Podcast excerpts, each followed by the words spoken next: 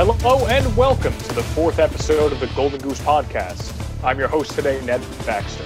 Akeen just put a casserole in the oven, and I'm sure we all know what a hands on process that can be.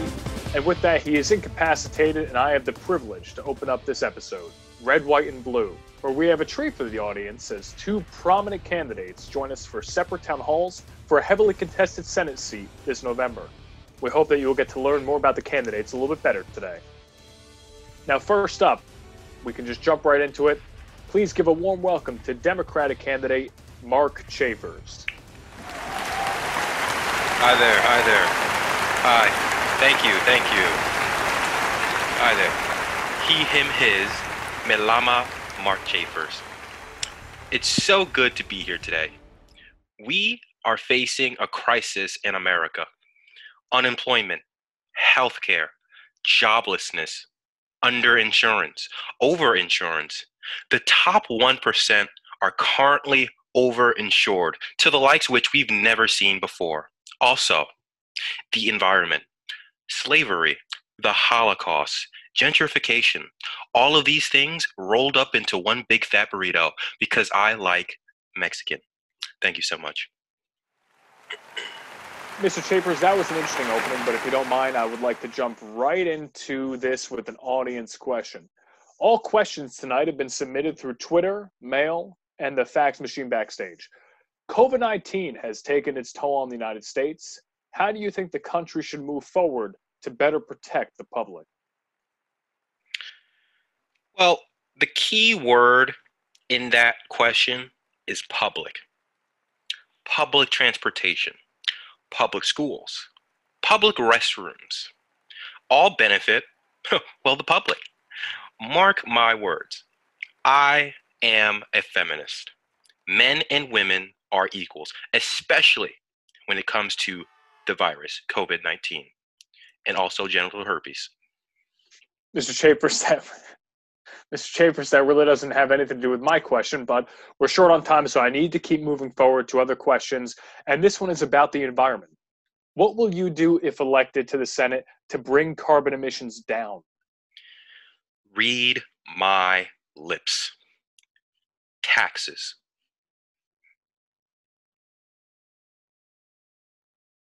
Oh, I'm, so, I'm sorry, is that, were you finished? Uh, can you just be a little bit more specific about taxes? What taxes? Uh, taxes to raise Mark? Or? my words. Taxes will go up, and the American people will support this. Property taxes, sales taxes, corporate taxes, soda taxes. We will save the planet by all means necessary, and we will get this by, done by day one by myself. Okay, well, there's obviously a lot to unpack here for the audience, but we really need to keep moving forward. We're short on time. And infrastructure is the next question. Infrastructure in the United States is crumbling. When you're in the Senate, what will you do to bring transportation dollars back to our state? What What do you mean by bring dollars back? Well, I mean, if, uh, when the federal taxes are collected, funding gets allocated back to the states for various projects. Uh, and our state is in desperate need for this funding. Uh, my question for you is what will you do as senator to bring the money back from the federal government for such important projects that people depend on? Uh, well, I, I, never heard of oh, bringing money back. Taxes only go one way, and it's to my pension. Uh, I, I kid, I kid. Uh, we will get that money back. Believe me, I know how to take the people's money away. That is no problem. Well, Mr. Chapers, this has been an experience, and we truly thank you for being here. Uh, we do have time for one more question, and it's about the education system. Both K through 12 and higher education, job training, all critical parts to that system here in our state. What will your focus be? That's such a good question, education, such a good question. And it brings me back to my earlier point. I am a feminist. We should believe all women, especially when they complain about the lack of refreshments at PTA meetings. This can only be solved with money. And do you know how we get that money? Taxes. That's right. And in regards to job training, I am a big believer in not even needing a job. I think everyone deserves what we call universal income. Mr. Chafers, that was an incredibly insulting comment you just made, and we don't want statements like that to be made on this show. You know what, Ned? You're right. The statement I made earlier does not reflect who I am or my values. I have grown significantly as a person since then, and I mean to do good. I hope that together we learn from this and move on. But you just, okay, well, I don't really know what to make of that. Um, well, speaking of um, speaking of being sorry, please give a dignified, warm welcome to Republican candidate Rich Mucus. Hi, I'm Rich Mucus, and I approve this message. And here we go. So the first question is going to be about housing affordability. You know, I take serious issue in the tone in which this question is subscribed to me. I'm I did not even finish asking the question. Uh, if, if you would allow me to finish, I could just go on and. Oh, here we go again. The liberal media is trying to skew my honest to goodness words. And I tell you what, you Hollywood elite types need to pay me my due respect. And I, and the decency, henceforth from now on. Okay, I really don't know what to make of that. That's your problem, son. You don't know how to make things. Name one thing you ever made. You can't because we have made everything in China by the Chinese. And that's just ain't right. It just ain't right. Okay, I'm going to have to move on to another question because this is kind of spiraling out of control here. And this is a question that was submitted about energy. Some voters question your commitment to legislating fairly on this issue, given your special interest ties to the oil industry. Would you like to address that, uh, address your record on that issue right now? Well, energy and oil is what I do best. Lube me up. I have no special interest of any kind. I sit at home licking lead walls and browsing the nudies on the interwebs. No hobbies, no interests.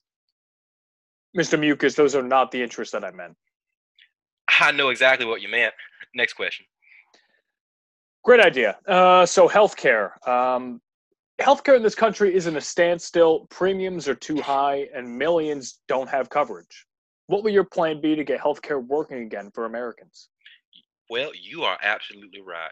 Premiums are too damn high.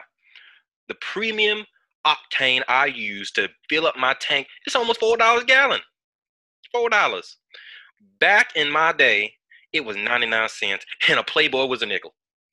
And with healthcare, we get it done by cutting taxes, payroll taxes, property taxes, the death tax, or, or as I like to call it, the get into heaven tax. Everyone has a God given right to be let into heaven without paying taxes. Well, looks like we have time for one more question. And may I say, this has truly been an unmitigated dumpster fire. Now, Mr. Mucus, the American people want to know that their leaders have the stamina, the toughness to make big decisions and to be honest with their citizens. What can you say now that demonstrates any of those qualities at all? Well, Nelly, people like to say I have big, rich energy. More energy than the Death Star, shooting rebels, liberals left and right, clinging on to my ancient religion, and having my way with the Force. And all the decisions I make are big decisions. Pay my taxes or evade them. Give my workers health care or let them suffer. Be a good person or be rich. I am well equipped to be your senator of this great state. Believe me. Well, that is all the time we have. Uh, thank you for being here to uh, both candidates, and thank you to the audience for taking your time to learn and to be civically engaged on these important issues. We certainly have an important decision to make this November and which direction this country and the United States Senate will take. This has been a phenomenal two way town hall event. I am your host, Ned Baxter. We'll be right back.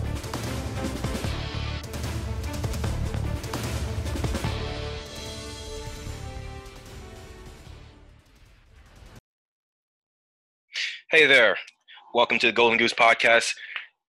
Hope you enjoyed that special segment we whipped up for you uh, today, the red, white, and blue segment. It's a very special uh, thing we got to work on, and uh, with that, I would like to welcome the the guest host Ned Baxter, Evan Cavello. Evan, how are you? Ah, good, good, and uh, it's good to be on with you, Keen. Good. All right. Awesome. Um, so how are you? How, how's it going? How's how are you with quarantine? How, how's life been treating you? Things are good. Uh, things are busy. Uh, as you know, um, what I do on the day to day is grant writing. So I'm working with a lot of different communities um, of all shapes and sizes, uh, trying to get them funding that they need uh, really desperately at the moment. Um, you know, going to be doing a lot of work with FEMA over the coming weeks and you know months, probably throughout the rest of the year. Um, I'm just trying to get these towns money because you know right now there's huge revenue shortfalls in a lot of communities across the nation, especially in our own region here in New Jersey. And so you know what we're trying to do is you know trying to engage as many communities as possible, trying to get them the funding that they need to stay afloat. Right. And, and you know it's a big job right now. Yeah, it truly is. That's that's wonderful. I mean, a lot of people are suffering and a lot of people uh, need that help um, and making sure that that uh, that money gets to them in a fair way. I think that's that's commendable work so thank you. Um, and, and i know i know how you Akin appreciate fairness more than anybody else. Oh yeah i i appreciate fairness. I'm not i'm not sure about how rich mucus appreciates fairness but just, me.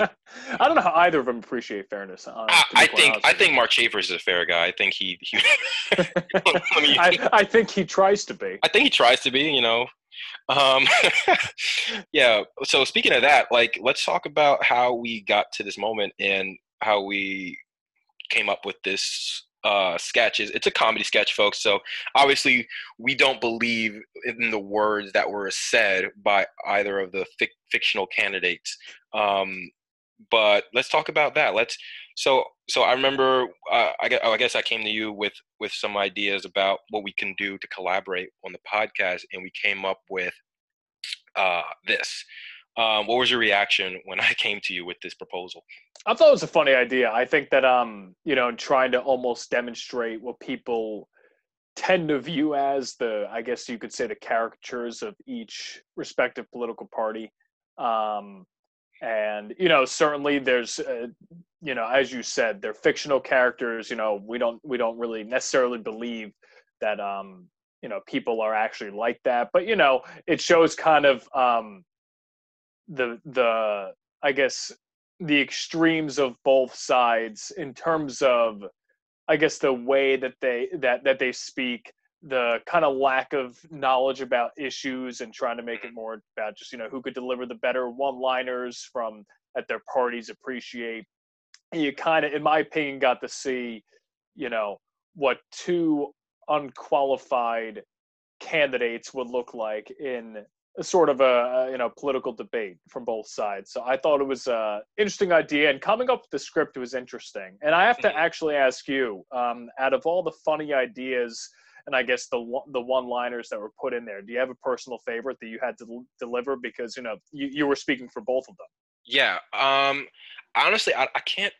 I like a line from each of them because we actually we obviously collaborated with what, what they're going to say. I was more risque with the lines because I, I wanted to really push the envelope. Um, but i would say uh, i have favorites for both lines just looking at it uh, sorry from both characters. Um, from just for looking at it i like uh, the similarities they had with with um, the approach of answering with taxes and how each of the candidates um, had basically gave the, a similar response when it came to taxes, but on opposite angles. You know, Mark Schaefer was talking about adding more taxes, property taxes, death taxes, the death tax, all of it. the get into heaven tax. Exactly, and then and then um, the the Republican Rich Rich Rich Mucus had a similar line, but it was in favor of cutting the taxes, property taxes, blah blah blah. So that was like my favorite because it it kind of it kind of brought their arguments into like a Venn like a Venn diagram of like of like all right yeah they they have a similar approach in delivering their arguments but they're saying completely opposite things. So that's that that's the through line that i really loved uh like when when writing those two two pieces. It was like the force like the dark side and the light side you know?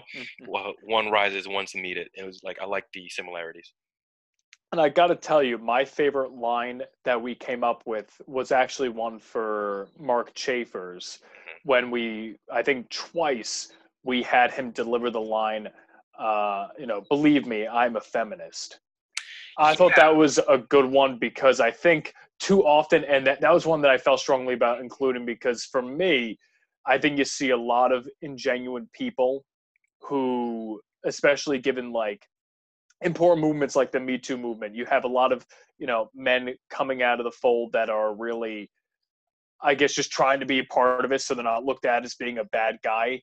But when you think about it, when you think about the type of people that are calling themselves feminists just for calling themselves feminists or saying, "Oh, I support equal rights," but you know, what have you actually done to further that? What experience in your life do you actually have that could, um, I guess, uh, contribute to that sort of a label? And it, it's it's you know, it's important that when you give that, when you say that, when when you label yourself as that, that you're being careful not to take a seat at the table that isn't your seat to take. So I thought that was a it was a line that I think that you hear a lot of people say, and it's something to be aware of. And I think it's funny when sometimes you hear people that yeah. shouldn't be saying that end up labeling themselves as that. Yeah, for sure. And I think it is telling because in the same sentence, he goes, uh, "I'm a feminist," and then says the most sexist thing ever by by assuming um, uh, women only um, complain about refreshments at PTA meetings. Oh yeah, that's right. I, for, I yeah. forgot that it, that he was the one that said that. yeah, so so it's it's it's interesting because I think part of the reason I wanted to do that was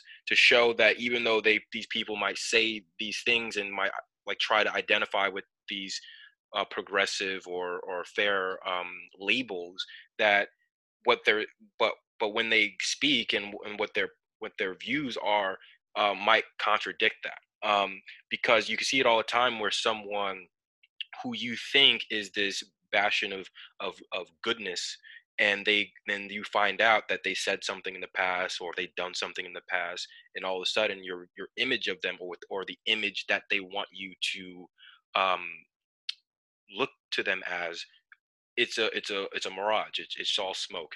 And you find the truth over a period of time not over a 30 second 30 second uh, soundbite. Sure, sure. Yeah, I like I like that one. Yeah, um, yeah, I'm a feminist. Uh, so so you so you like the um, so what was the line you like? You like the I'm a feminist. Uh, was was there anything you liked from the Rich Mucus side? What was your favorite line? I, to I liked his first line where he where his um where his his first go to was to go after the question mm-hmm. and just sort of blame it on the media for asking the question. Because I think now um, there's been so much distrust within the past several years in media. And I think a lot of it has been exacerbated by politicians who are frankly I guess fearing of the tough issues and having to answer to those issues to the public so, you know, the go to line has become, ah, well, the media has been unfair. And when really, I guess, when you're being elected to represent the United States in the United States Senate or as president or in Congress or whatever other position you're being elected or appointed to, there mm-hmm. does need to be an extra level of seriousness taken. Yeah. And you shouldn't try to worry so much about the fairness of the question because when when you expose yourself to public life, you need to be ready for every question. You need to be ready for every sort of treatment that the media might give you. Uh, yeah. Granted, sometimes it is unwarranted. There are those cases of, uh, you know, you have sexism and, uh, you know, even even against different political parties, you see mm. that, and you could probably claim that. But you need to have that certain level of toughness to be able to deal with those things. Yeah, that's true, and I, and I think it gives gives us to another point about um, the media, and and a lot of people, especially nowadays, um, have a distrust towards the media. Um, and something that happened in the news recently was this viral clip. Um, a mutual friend of ours sent me a clip uh, about this this um, COVID nineteen conspiracy and about um, it's called the Plandemic movie. And a lot of these platforms, YouTube, Facebook, Twitter, um, this video uh, claiming that it was misleading the public. And and in the contents of the video, I got to watch it.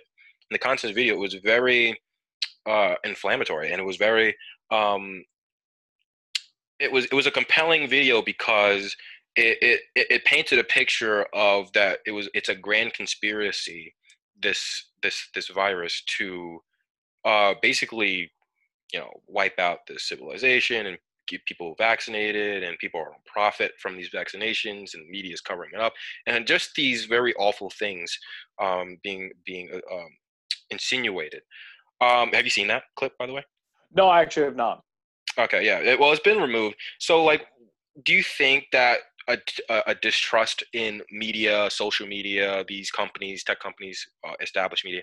Do you think that this is uh, warranted? I'm not sure, and I, and I think it depends on you know every situation is different, right? I mm-hmm. think that I think that in some cases uh, you could say that, but I think that again, it it's really it comes down to our leaders being able to show that they have a genuine trust in the press and you know the and that you know through the press you have the social media outlets that share things that are you know put out there by major news outlets. And you know it's situational but i think that our leaders have the responsibility to show that they're open and respectful to the press which then i think trickles into social media. But you know again I think in terms of social media distrust, most of it probably comes down to, you know, data security. And I think that that's sort of the conversation people should be having, and I think our leaders uh, will, uh, you know, have been having over the past few years about, you know, how secure is the data, you know, in terms of, you know, advertisements and things like that. You know, you mean you mean the people's personal data? Yeah, sure. privacy. Yeah, privacy. Yeah, yeah, I see that. Um, like in terms of distrust, I think that that's that's really where I think um, there's some serious questions that need to be answered. But in terms of you know overall distrust, I really do think it's down to it. It needs to be up to leadership to show that you know open, honest with the public. Um, awesome. You know, at the same time, you know, you need to have a certain level of, uh, you know, you need to be wary of uh, of the news outlets and areas that you get your news from. Right, and uh, I, I, totally agree with that. You, you, people should do their own vetting, and uh, sorry, people should do their own vetting and and uh, double their efforts in in in their search of the truth. Um, for with all you guys probably didn't know that was a Star Wars reference. um, yeah, so yeah, thank you so much for joining me on the podcast. Uh, we have to thank you for having continue me. this discussion and um in a later at a later time, maybe in a different episode. But it was a really lovely conversation, and I hope the viewers enjoyed uh, having you on.